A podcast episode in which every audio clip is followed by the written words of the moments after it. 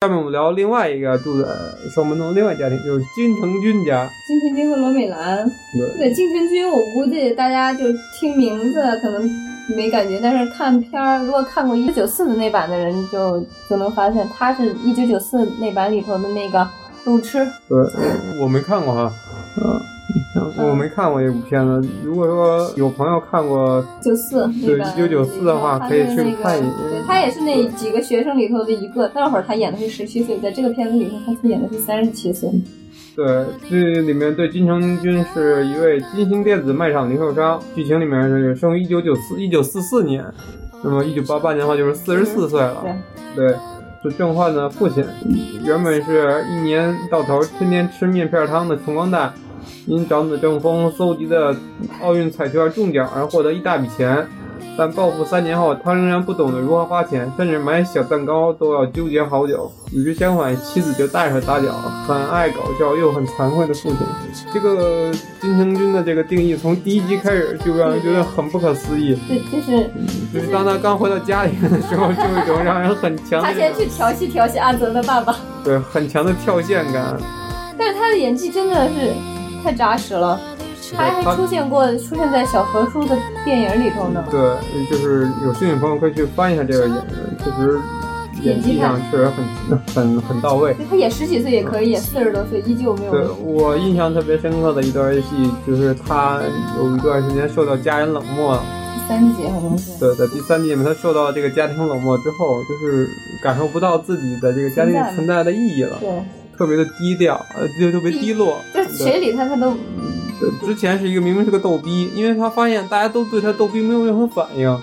他的存在感就极其需要渴望得到释放就。是他，我估计他那会儿就特想要一个陈德善这样的女儿。每次他都要耍宝，在他儿子、两个儿子和在他老婆面前耍宝，他老婆的回应永远都是想不想离婚，你知道？对，嗯，他儿子反应永远都是一张冷漠脸木讷的脸，然后就走没。有都给他任何的 feedback。如果说就是说大家如果看过马戏的话，马戏团的小丑的话，就是这种感觉。 小丑做了半天表现，你一点表情变化都没有的话，对于小丑来说确实很伤自太尊烂的。了。对，呃结果嗯就在那段里面，呃他和他儿子郑焕之间有一段戏演的让人觉得特别的有有意思，就感觉父子情在里面，而且并不是像咱们看其他片子，你说表现父子情就要有深深刻刻，就是那种那种冲突矛盾。嗯对，就是父对亲要要有一道深深的伤痕在之前先印在上头，然后我们再去表现。解决这面不是，因为就是通过一些细微的小细节，包括有一集里面罗美兰回到回老娘家家了，回老家之后，待了两天。他们这个父子三三人人，进行的翻家庭的两个大放假吧。对啊。嗯但是郑郑峰在这里头就起到了很重要的作用。对，那提到这儿，我们先可以先待会儿再提这个家庭里面的这个颜值担当罗美兰哈，因为我们罗美兰是这个他们家的颜值担当。对，嗯，我们先说一下金正峰。金正峰作为郑焕的男主男主角之一，郑焕的哥哥是一位一六年重考入学的元祖御宅族，非常熟识冷知识，但在学习方面完全不行。其实说白了就是除了学习，他什么都行。对我们看到他从事了各种爱好，当然因为他的各种爱好也给他们家庭带来了一番翻天覆地的变化。对啊，从一一贫如洗到现在，可以想吃吃喝吃香喝辣，嗯，没有他的那一下，他们家这就什么都没有啊。对，然后郑峰在里面我印象特别深刻就是他谈恋爱， 郑峰谈恋爱的一段故事。就他跟那谁刚认识那块儿，是吧？对他和那谁的朋友嘛。德善的朋友认识的那段，那段看过之前某一些韩剧的朋友一定知道他那段经典桥段模仿的是哪一部韩剧，是模仿的，狼的诱，哎，是狼的诱惑吧。 对对对，模仿那个雨中的那段相遇，江东延和那个谁模仿的简直是让人惟妙惟肖啊那块儿。但是在这个家庭的尽管看来，他是重考六年的考生，包括在大上大学之后，依然的是特别自我，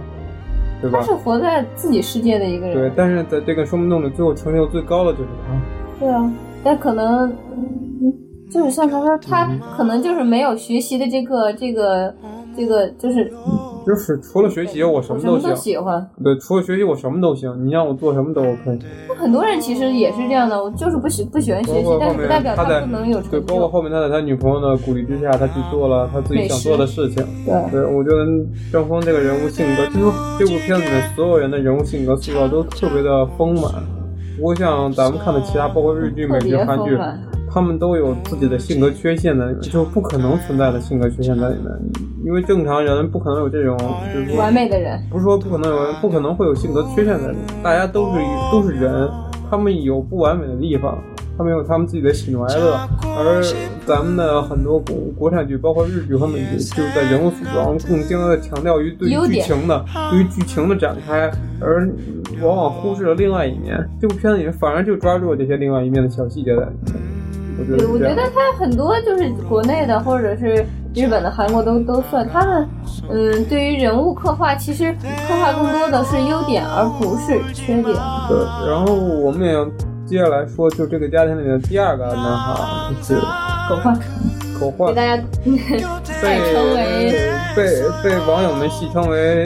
史上最丑的最丑的男主男几角号？，男主角，我们还要把它放在男主角里面。嗯，郑焕在里面其实从第一集开始，感觉存在感，我反正一开始认为他应该不是男主，对，因他为存在感不强。我觉得最开始的时候给人感觉郑呃郑焕还不如善善宇对对善宇更像男主，但直到善宇的这个啊爱好出现了好恶出现之后，就我们就明白原来他是男二，嗯，哇，因为。嗯后面如果还是希望大家看一下这片子，我们就不太多说这块了。他们他跟 呃第一他家的里喜好还是比面啊较特殊的腾，宝拉之间这种虐恋 SM 虐恋之不是分，都说他是有那个受虐倾向对啊吗？才会喜欢城堡啦。对，呃在这之前我们都认为可能他跟德善其实还蛮般配的。不是，就是说善宇可能在里面更像男主，而这个嗯狗焕的话，可能更像陪跑的。这也就是可能也是编剧比较比对，较但是随厉害的点对，但吧。是随着这里面感情线，因为狗焕很多地方呢，我觉得其实你把它单独这个人物摘出来的话，你会发现他的这个整个剧情里面会更多是通开剧情用的，所有很多故事的发展是由于他展开的，因为他是这个双门洞里的，就可能在双门洞这块这个这个这个这个里头，是最富有的家庭里面的次子。嗯，虽然大哥是不修不用吧，但是他呢，首先家境相对来说比较优越，对，对，然后嗯他在各方面条件对，也你看他平常的，嗯这种零花钱啊、生活费啊，包括对于这个生活要求啊、标准啊，都比较的高。嗯，所以他在这上面更多的展开作为这个展开剧情所设定的男男一号，我觉得是我觉得因为也不是说特定的，就是因为。嗯，他对于感情这一块儿，他不管是对于谁的感情，不管是对于他父亲、对于他母亲，还是对于德善，或者对于他哥郑风的感情，其实他一直都是不在嘴上说出来的，而是在心底里头，只是藏着。这在现实生活中其实有存在很多这样的人，尤其像咱们可能年轻的时候，十几岁的时候，你可能喜欢一个人，但是你就犹犹豫豫，从来不敢去表白，也不敢去说这个爱，这个爱就一直是在你心里头压着。他对于他父母亲的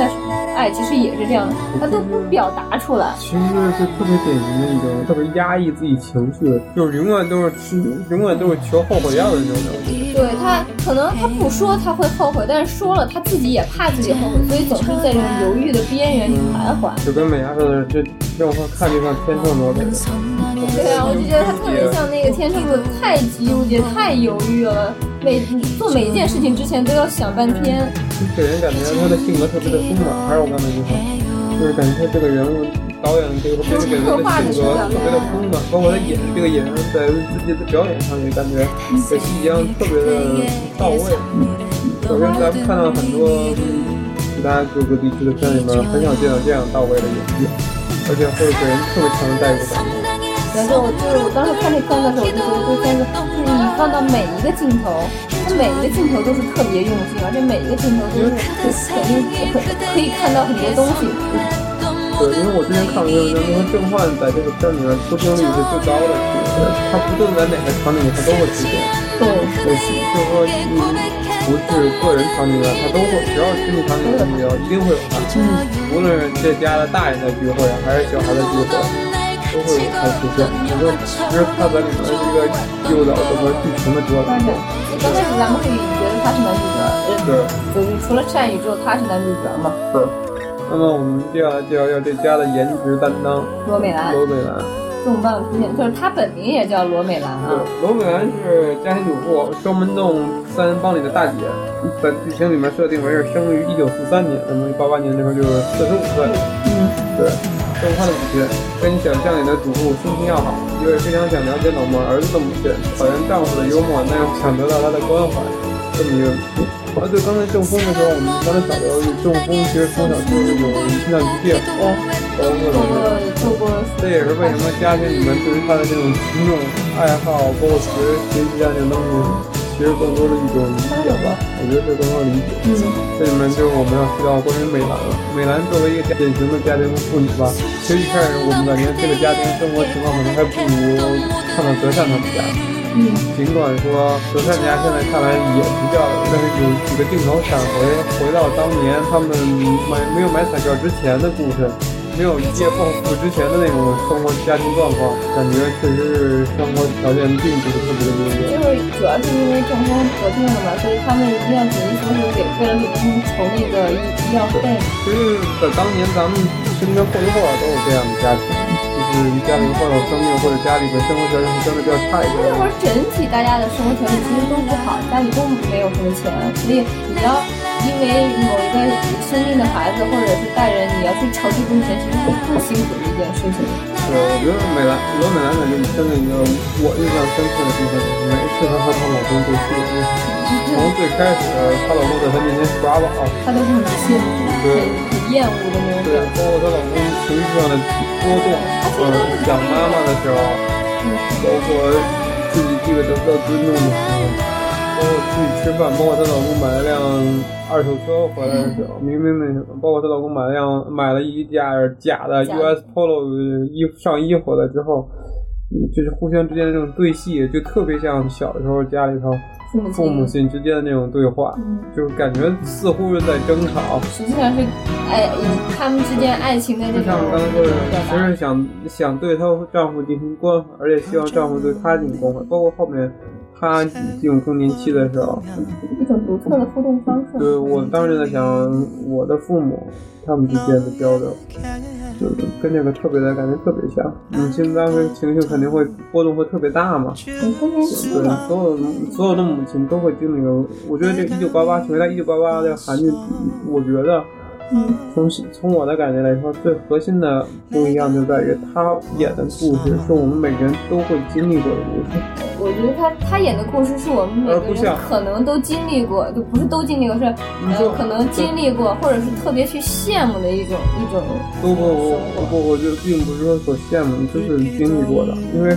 你想，在我们这一辈人以后，不不论是哪辈人，他们嗯父母肯定都有这种交流的过程。但是一定会有就是然后我是对比我作为对比来说，我对比其他的韩剧、其他类型的韩剧之前的一些韩剧来看的话，他拍摄的对其他拍摄的韩剧，永远都会感觉是高高在上的啊，就是花美男配灰姑娘，嗯，对吧？冲料丝配白富美，永远都是这个设定。韩剧里，不是。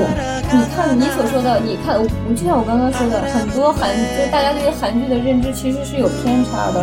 很多韩剧，它就偶像剧是这样的，但是它有很多家庭剧，它对于这种人物的刻画其实是但是很丰满当的。然，这部片的定位来说，一开始也是一部偶像剧。不是偶像剧吗。当时如果是大长篇的家庭剧，应该集数上是不止这么多集的，对吧？嗯，但我觉得它算是偶像剧。就就是说，我们不把它定义定位在偶像剧来说，它就是我这几年看的韩剧来看它，它作为更强的就是代代入感原因就在于我们一定会经历过这个过程，因为我们一定会经历过女性经历更年期这个过程，对吧？我们一定我们一定会经历过父亲退休这么一个过程，对吧？嗯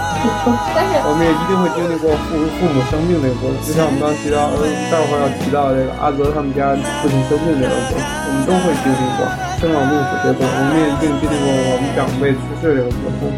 咱们以后可能会经历。我不说我们一定会经历过，不会说可能生老病死谁都不会，谁都不会避免，不会是可能但一是定我。刚刚说的，为什么说很多是咱们羡慕？不管他们就是这五个人之间的感情，就不不止他们五个，是整个他们这些孩子之间的这种友情，其实都是让我很羡慕。可能不是所有的人都有遇到过这么好的胡胡同里头的这个玩玩玩伴嘛，嗯，对吧？而且他们的这个玩伴是从小玩到大，而且到他们工作了之后依旧是有联系的。现在还有几个人跟你小的时候的那个玩伴还能有联系吗？你你有吗？因为我是没有，我因为我从你老家已经离开了嘛，所以就没有联系了呀。他们的这个就是一直，你想从几从出生到他们二十多岁了，依旧依旧是最要好的朋友。所以，所以为什么我说是是我令我羡慕的一块儿呢？就在这儿。嗯，对。然后我们接下来往下聊，说门洞的第三家，第三家你要说哪家呢？记德还是呃第三家我们要去的是西德。是谁啊？记德他们家就是俩因为人嘛这，是第三家，我们可以把第三家和第四家合起来说，因为第三家、第四家最后最后合合并，力嘛。随着父亲机遇的并购，所以我们这聊一下崔德的父亲。呃，崔德父亲其实在片子里面没有提到他的本不是名，一个，对，但是他本名叫在剧情里这个叫做就是崔武成，是母城啊，对错了，集中呃都说其集中中是因为那部漫画动画片儿。对，其中一其中一个人嘛，他他的本名叫崔母堂，是崔德的父亲，经营铺凤凰堂的老板，就是每一次他们都会相会凤凰堂，凤凰堂老板，凤凰堂老板。就是直接管他叫凤凰堂就是了。但是他之前是因为妻子去世之后，才和儿子崔德搬到首尔的。后父亲，反正我先谈我印象深刻，就是他跟我说不做饭，呃，对他永远不知道那个米饭该放多少水，然后呃那个还有给我印象深刻的就是凤凰堂里头永远没有客人，对凤凰堂确实没有，永远没有客人。对，但是，嗯那还有一点就是，他呃，阿泽去国外比赛的时候， 嗯，我不知道你有没有印象，就是他父亲特别担心那段，以为出事儿了，飞机出事故。哦，就飞机出事儿那会儿，他直接拿手掰那个掰那个也那个锁，然后掰开掰开之后，所有人都惊呆了，当时。对，所有人都认为他们父亲就是一个特别说话声音也特内别小，然向、后特哎怎别么说话呢？哦特别内向、特别腼腆的一个父亲。结果在他自己儿子可能遇到危险的时候，他有人说就是熊的力量，就像布雷斯特警长里面那个熊的力 量。对他可以徒手把那个锁直接掰下来。呃，包括后面搞笑那段，他和郑钧比赛拉力拉力器那然段，后导致那人从头上掉下来了。对，和金城君就是刚刚我们叫金家金城君之间比拉力器那段，这是一种淡淡的不屑在里面。嗯，他其实是一个深藏不露的人，你看他身上学习也好，体育也好，然后这些脑子也特别聪明的一个人，但是平时都是不表现出来的。对，在咱们这个家庭里面，小时候我反正经历过，就是别人家的爸爸，好牛逼的别人家的爸爸，人家爸爸，我不知道你有没有经历过。嗯，我倒没有太感觉，因为我觉得我爸的脾气也挺好。就 是小朋友之间互相吹牛也能吹过，我们家的爸爸就这么说，但是但是说自己家爸爸好呀，对啊。不会说别人家爸爸好呀。我说了，有很多各种别人家爸爸的故事，我我有各种搞笑的故事，还有那种牛逼的故事，一定会有。这个会有。你在坊间流传着那个，就是阿泽的爸爸就会塑造成了都市传说一样的爸爸。也就是都是传说，但是实际上大家都没有谁亲眼见过他怎样怎样怎样。对，关于这个阿泽爸爸的事儿，因为他在里面很多的时候是一种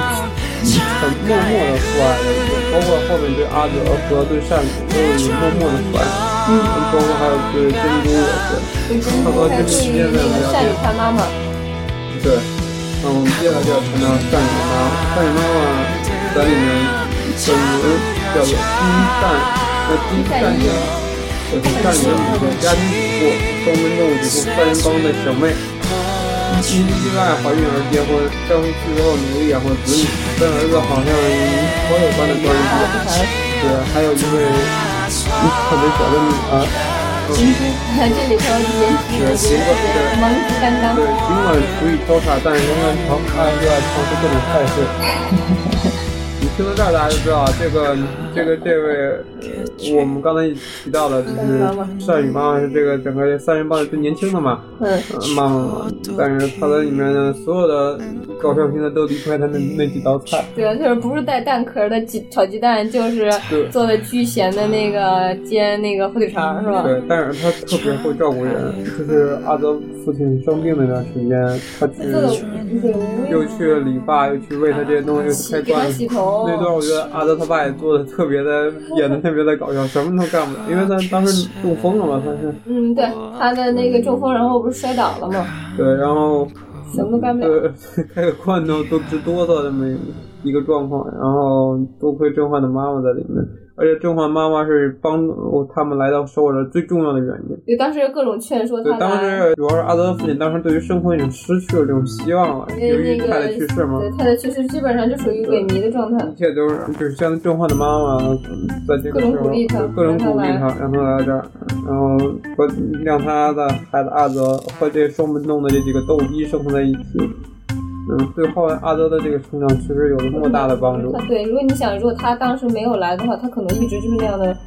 那样的性格，也交不到这样的朋友另。外一个就是我们提到的呃善宇，朴善宇对吧？嗯，陈焕宇，程善宇，嗯，程善宇是金善英的儿子吧？尽管家庭比较贫寒吧，但是他一直在帮他妈妈。品学兼优就是咱们去永远去见的那分种。担这种家里头所有的呃事情，因为家他家里头他是唯一的一个男性同胞，他扛起这个照顾家里头、照顾妈妈和照顾这个妹妹的这个重重重担。嗯，善宇在里面一开始给我们感觉很像是就现在的男主角，然而并不是啊，并不是然而并不是，在里面他的喜好太让人想吐槽了。对让人很吐槽，就是我跟大家去看一下，他这个片子里面他最最有笑点、最让人印象深刻的就是跟他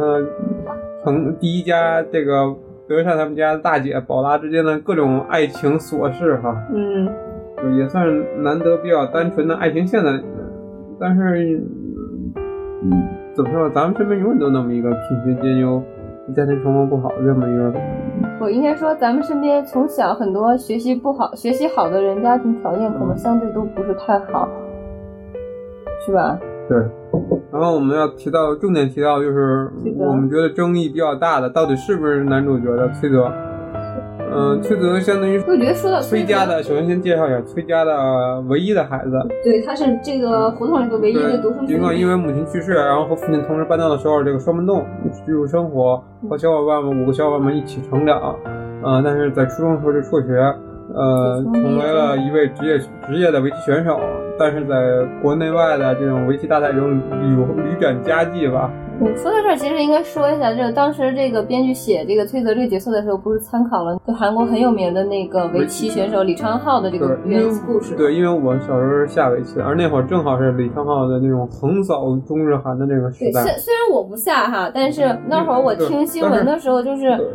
对于现在的九零后、零零后来说，李昌镐这名字可能比较陌生，我觉得。应该是比较陌生，但是对于咱们呃就对于围棋圈的人来说，肯定是不用单说的。不过，对于咱们普通人来说，八零后的人对李昌镐一定是有印象。当年横扫对中日韩，对，因为我从小是不下围棋的，我也啊不看围棋比赛，他但是他的我听过他的名字，他和他的师傅曹勋卷都是很有名的。所以曹勋卷相当嗯于很多人也听过，因为当年和聂卫平相当于决战紫金之巅的男人那是。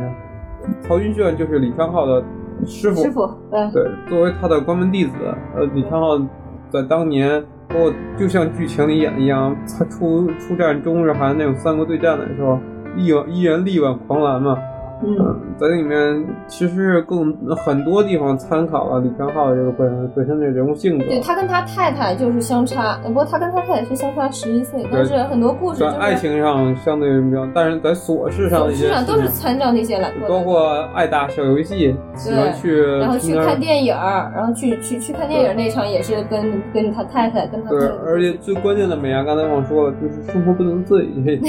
李昌镐这个人本对身，你阿看他那个德外表就对知阿道，德在这里面的出彩的表现，永远都跟他生活不能自理有关系。对，就从是始至终，阿德就是个生活不能自理的人。就是他除了围棋好，我什觉么得都，我觉得东龙套用这里面另外一个小朋友东龙的话说，就是为什么会有人输给像你这样的棋手？完全不可思议。对，连叫萝卜都煎不起来的围棋选手，居然会居然会战胜各个中日韩三国大将。嗯，对啊，就是就是那会儿李昌镐的那个，呃，反正我的印象，因为我我不下围棋，我也不看围棋比赛，我也看不懂。但是那会儿看，因为我喜欢看那种体育新闻嘛，所以那会儿体育新闻里头每次都会播那个围棋的这种比赛的结果，基本上出现李昌镐就是李昌镐赢，嗯出现李昌镐就是李昌镐赢，因为所以我对他的印象太深刻了。因为像咱们小时候，更多的当时关注是聂卫平，因为聂卫平当年确实创造了就是中国围棋的一段巅峰史，包括后面马小春出马小现。春，然但后是马还有小春的常出浩，现，马小春的出现就是更衬托了李昌镐的这牛种横扫这种对，马小当春年不是说那个不是特别的，那个就是他在就是当围棋选手这段时间就不是很顺风顺水，就遇到了很多的问题挫折。对，当年因为中国围棋发展也是经历了很多的波折吧。这里面有机会，我想后面单做一期节目聊一聊这个事情。就是说，当时咱们看到了，包括李昌镐，嗯，国国内的马小春、嗯，常浩还有常镐，包括古力，古力，对嗯对，聂卫咱平们都有。嗯三代的围棋选手都，是包括第一现在的一些围棋选手，就同时都经历过李昌镐当年的阵痛。当年的太痛牛了，当年的痛比起现在李世石来说，简直嗯简直差这的个太没多法了。没有办法。对，嗯李昌镐在当年简直就是无法战胜的级别。其实我我那会儿就特想，我之前还说呢，就阿尔法狗战胜那个李世石的时候，我就在问，如果李昌镐还在的话，他能不能赢得了阿尔法对，其狗实呢？因为这个围棋这个运动啊，随着年龄增长，因为它是一个需要大脑就是激烈运算的这种嗯过程，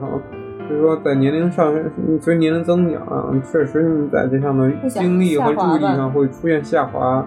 呃，运算能力上也会出现下滑，毕竟人脑战胜不了理性的机器嘛，完全理性机器确实在这上面占有上风。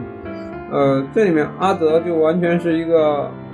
生活不能自理，但是围棋嗯对，围棋就是围棋下的可以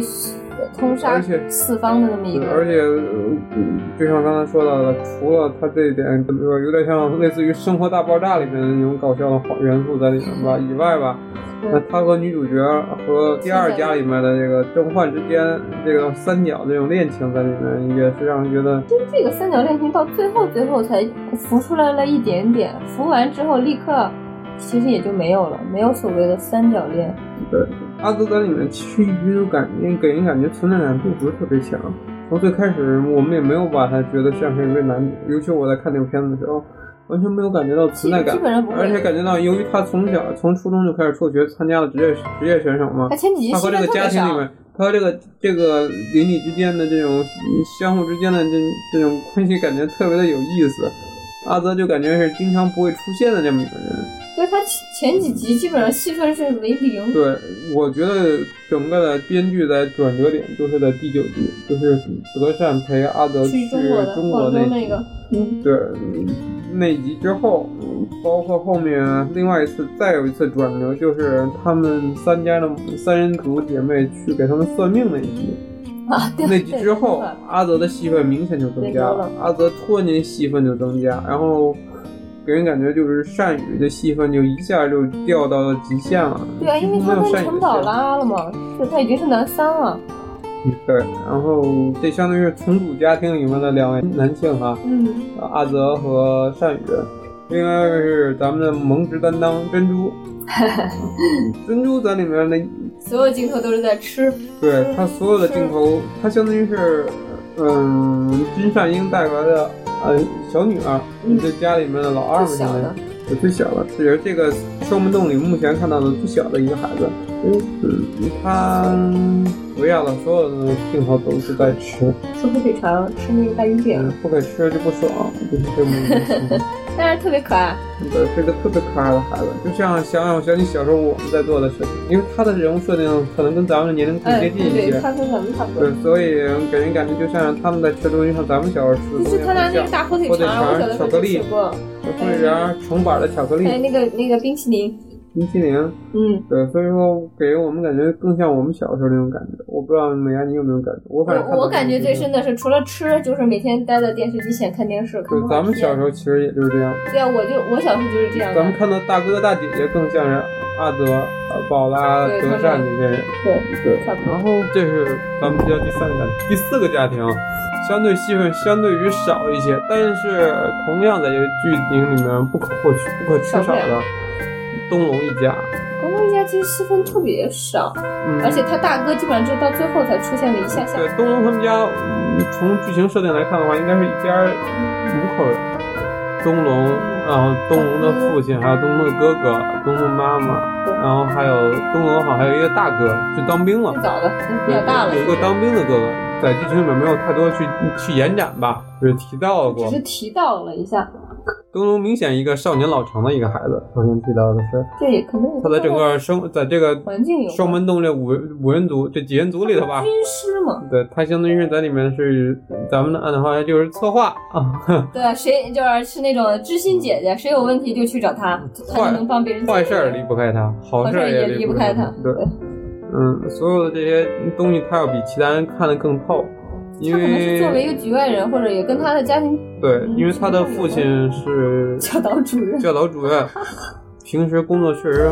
嗯也比较的忙碌。我觉得主要不是因为他父亲是教导主任，而是因为他母亲也是不是家庭主妇这个原对因。，他母亲是作为双门洞里唯一个不是家家庭庭主妇主妇的的，对女人他而且还是一个就是在事业上很有成就的一个一个一个对，女是性个，嗯保险的推销员，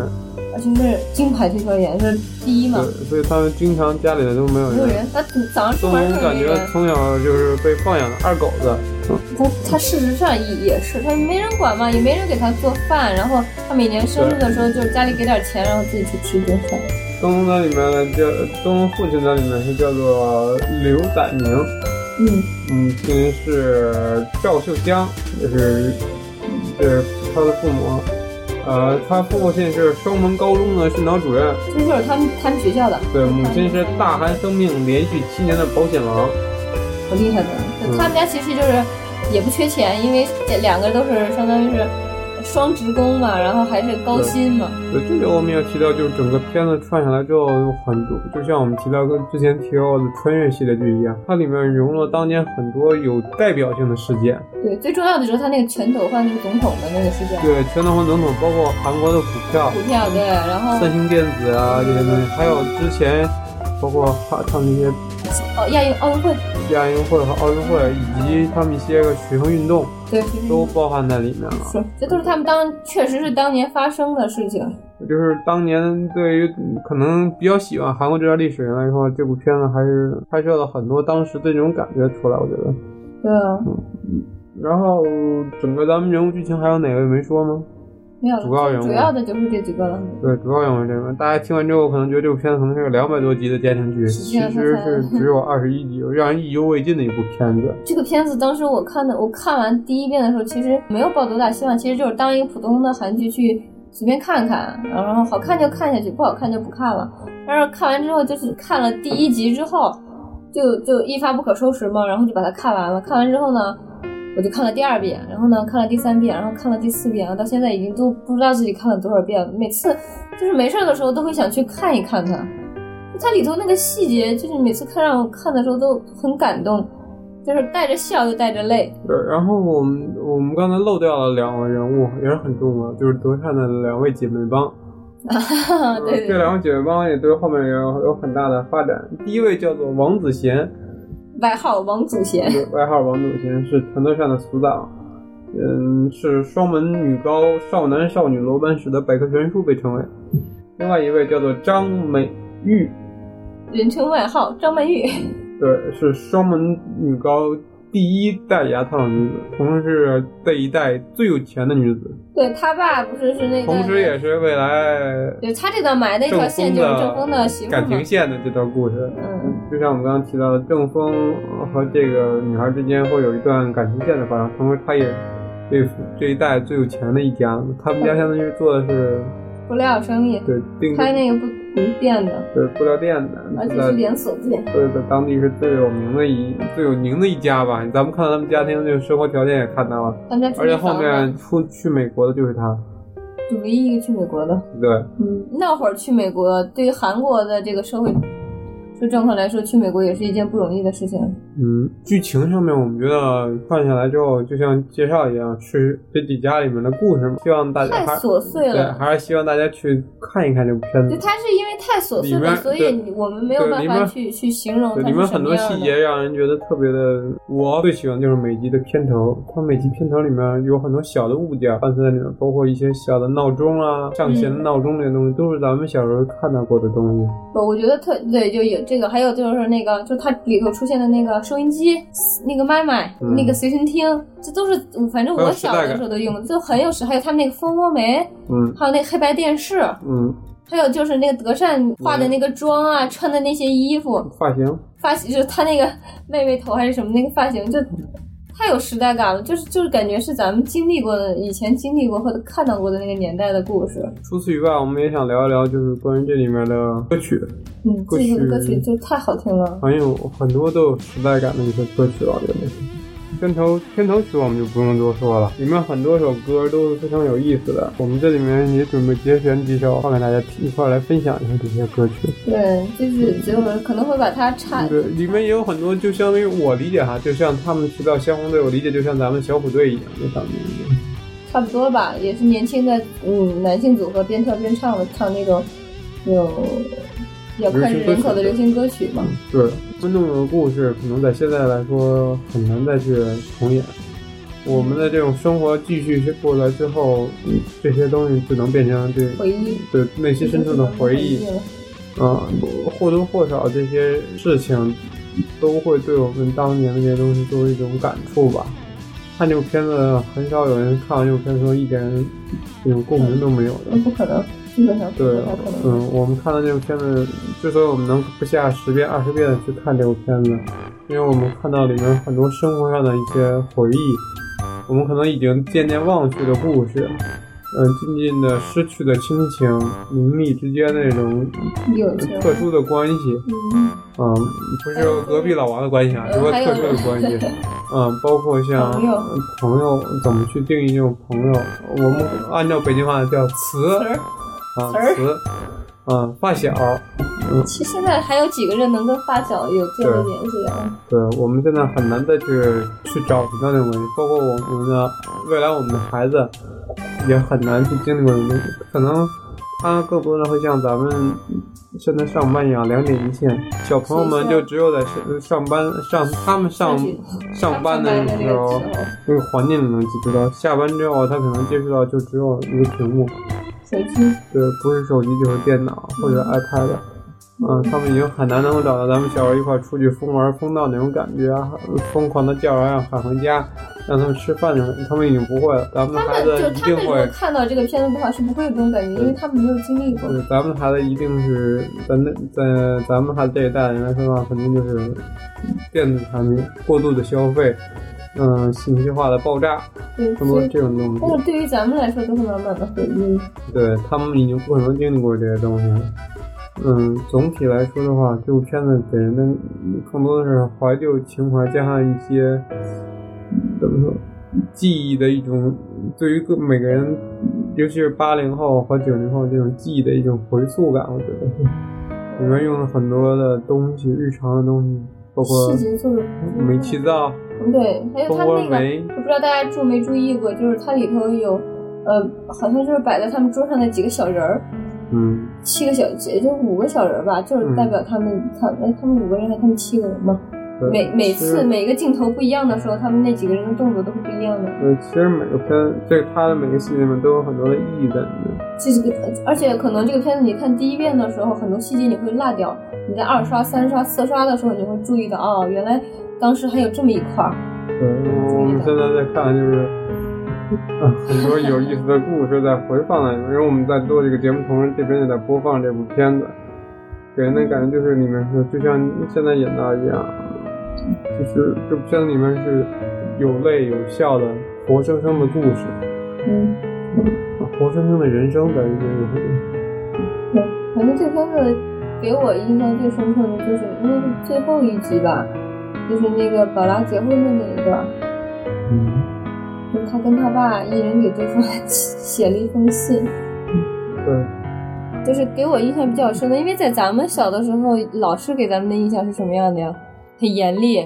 然后那反个正我你学习是不好请家长，对吗？我请家长来之后是劈头盖脸一顿骂，骂完之后你回家被打。呃美伢相对还是好孩子。我我不会作为作为当年的坏孩子代表，基本上，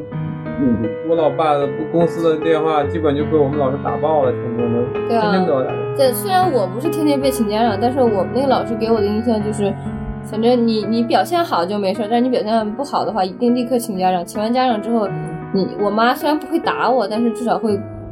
各种教育我，因为她在老师那儿也没有没有没有得到什么好脸色嘛。但是就是这里头的这几个老师，就德善的那个老师。戴了一个圆眼镜儿，还有那个余晖的那个男的那个班主任，嗯不是他去做那个每日每日每日一查还是什么的那个，嗯呃被请家长嘛。那个就他们这两个老师，对于他们呃就算是他们犯错了吧，犯错之后对于他们的这个呃这个事情的形容，就给家长他们就是给家长说这个事情的时候，其实都是往先往好的一面去说这个孩子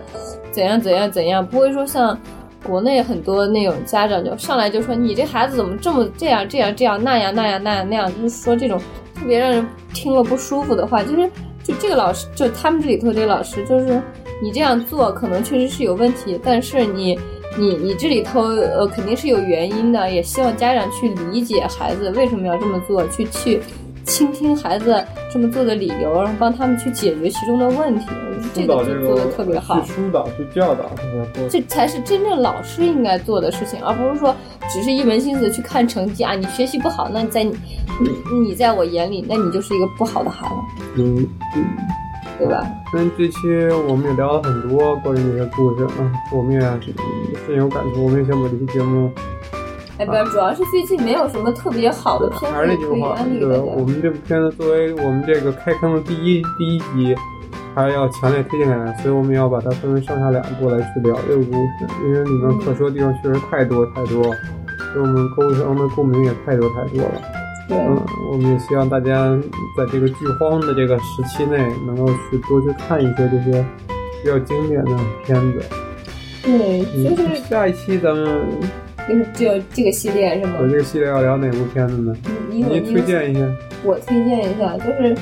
嗯，我想去看一下，就是因为那个卫生之前我不是提过嘛，但是嗯我就看过几集没有看完，我想把那个片儿看完之后，咱们可以去聊一下那个片子，然后或者是聊一个日剧，日剧的话，你可以推荐一个老老老，没有，我们下一期我想的是能做一期关于最近在日本翻也翻拍了一部片，叫做《无人生还》。我一说完那个不能作为经典的那个推嗯荐，，但是它作为一部跨跨时代的，因为《无人生还》这个系列从一九五几年就开始进行了无数次的改编和翻拍，包括美国、日本和英国都去做过这种翻拍。我们想把这些翻拍也拿上，因为前之前咱们上一期也讲过翻拍这个故事，嗯，我们也想把翻拍这个东西再去跟大家去聊一聊，看看国外的这些翻拍剧、翻拍电影儿，他们的翻拍的这种水平和成和呃这种成色吧，我们觉得是是不是值得让大家去欣赏这部片子？对，嗯、如果说到日剧的话，下呃，我们后面我想专门要开的一个日剧，可能就是，呃，如果说日剧党的话，一定会熟悉的就是山龟组合的片子。你说那个生活新大作片儿嗯战是吗，对，因为他的新片四月十五号就要上，嗯，我们可能在十五月十五号之前会做一档当年他们那些年追过的野猪大的大改造的故事。对对吧？那个野猪，呃那个那个片子我也是，就是我觉得就是山 P 演的最好的一部片，那个日剧吧。对，作为当年的日死忠日饭哈，现在已经改成户这个大杂烩饭的这 个大杂烩饭大人的美伢哈，当你年当年看日剧不也是被我带的吗？对，当年日饭来说的话，嗯他肯定有很多话来说，因为这已经隔了将近十二年吧。嗯，对，差不多吧。因为我05年的从初片子中，嘛对我从大大学现的在时二候就零开一始四年，看他了。们是十二年之后再度合作去拍了这么一部片子。从剧情上来看的话，龟和也是饰演的一位普通公司职员，而山皮去演了《求生大作战》里的神萨玛、康米萨玛这么一个角色。嗯，但是我看那个他们的那个海报的造型来说，呃，山 P 的造型我觉得还还行，就是它不像是之前片子那么对瘦。剧情就像我刚才说的似的，就是，嗯、作为一个普通公司职员的龟梨和也一直没有发现住在隔壁的这个女主角木村文乃，就是自己的命中注定一生所爱。而由于山僻的出现，就是作为卡米萨嘛神神神神山僻的出现，要把这堵他们的心墙和物理上的墙来打破，去让他们追逐爱情的这么一个俗套故事。说实话，这故事好俗，而且就是我看到这个介绍的时候，我对于这个片子来就说是没有多大的期待但。是俗不俗不重要，但是这两个人重新站在这块儿，因为之前他们上一次都站在这个同一块儿这个剧剧场上的时候是十二年前，而之前他们另外这个片子的另外一位女主角现在已经彻底出演艺圈了哈，啊，你说那个嗯后本真纪后本真纪，后本真纪人家相夫教子去了嘛，已经这女神已经对退，但休是了人家在退出之前，至少在另外一部片子里呢。呃，在龟和演的《山猫怪盗》之中，至少两个人有共同哎，出说映过一的次。那个，对他跟算山是友情批，客他跟串吧山批是不是也演了那个七大七大猎人？呃，但是也是多年以前了。嗯但是近期的话，如果说看过那个《山猫怪盗》那部片的话，乌龟的，那段还是比较经典的。两个又做了当年比较经典的一个动作哈，嗯，满满的回忆。嗯，基本上 B 站上基本上这一段故事情节就根本看不清楚情节，弹幕吧，全被弹幕淹弹幕没淹没了对所以我们也准备在四月十五号之前做一期关于那些年追过的日剧里面之啊，也就大改造这系个必列。须必须作得为讲，经典系列的第二坑，我们一定会聊一下这部片子。可以，啊，因为确实当年作为美伢心中的两位男神哈，山对皮那和会儿对龟他们俩比较痴呃迷，当年肯定是男神喽，是男神对，我觉得这现在个，其实也依旧我觉得这个这个企划还是可以聊一下的。聊一聊，必须聊， 对，行，那今天节目也不短了，还是希望大家去看一下《请回答一九八八》这部片子。这片儿我觉得必须看，而且我估计你看完这个片儿的时候，就会想去补它前头那两部九一九九四和一九九七，都是值得一看的精品。那本期节目呢就到结束，下一期呢我们可能会像预告一样，呃，后聊聊无人生还，后聊聊，嗯，野比如猪大改造，我们要看看根据我们时间，需要可能需要把首先需要把《宇宙大改造》这部片子重新补一遍，嗯，嗯，然后再和大家聊，因为当年看和现在看肯定是不一样的感受主。要是咱们看的比较早了。呃，我觉得十二年之后他们这次合作，肯定山龟粉们一定会出出头，呃，就都被炸出来了， 一定会被炸出来的，不会不用想，这部片子一定会在日剧圈里头引起一定非常，尽管是特别俗套的剧情，但是在四月番我看到的四月番日剧里面，最值得期待的应该就是这呃，个最吧。值得期待还是他们俩重新这次合作，其他的嗯相对来说没有这么的让人期待吧。所以我们想就这次的时间，我们要聊一下当年的嗯《野猪大改造》里面这对嗯被激情满满的对男男 CP 哈。那行，本期咱们就聊到这里，感谢大家行收听，嗯， 咱们下期再见了下期再见，拜拜拜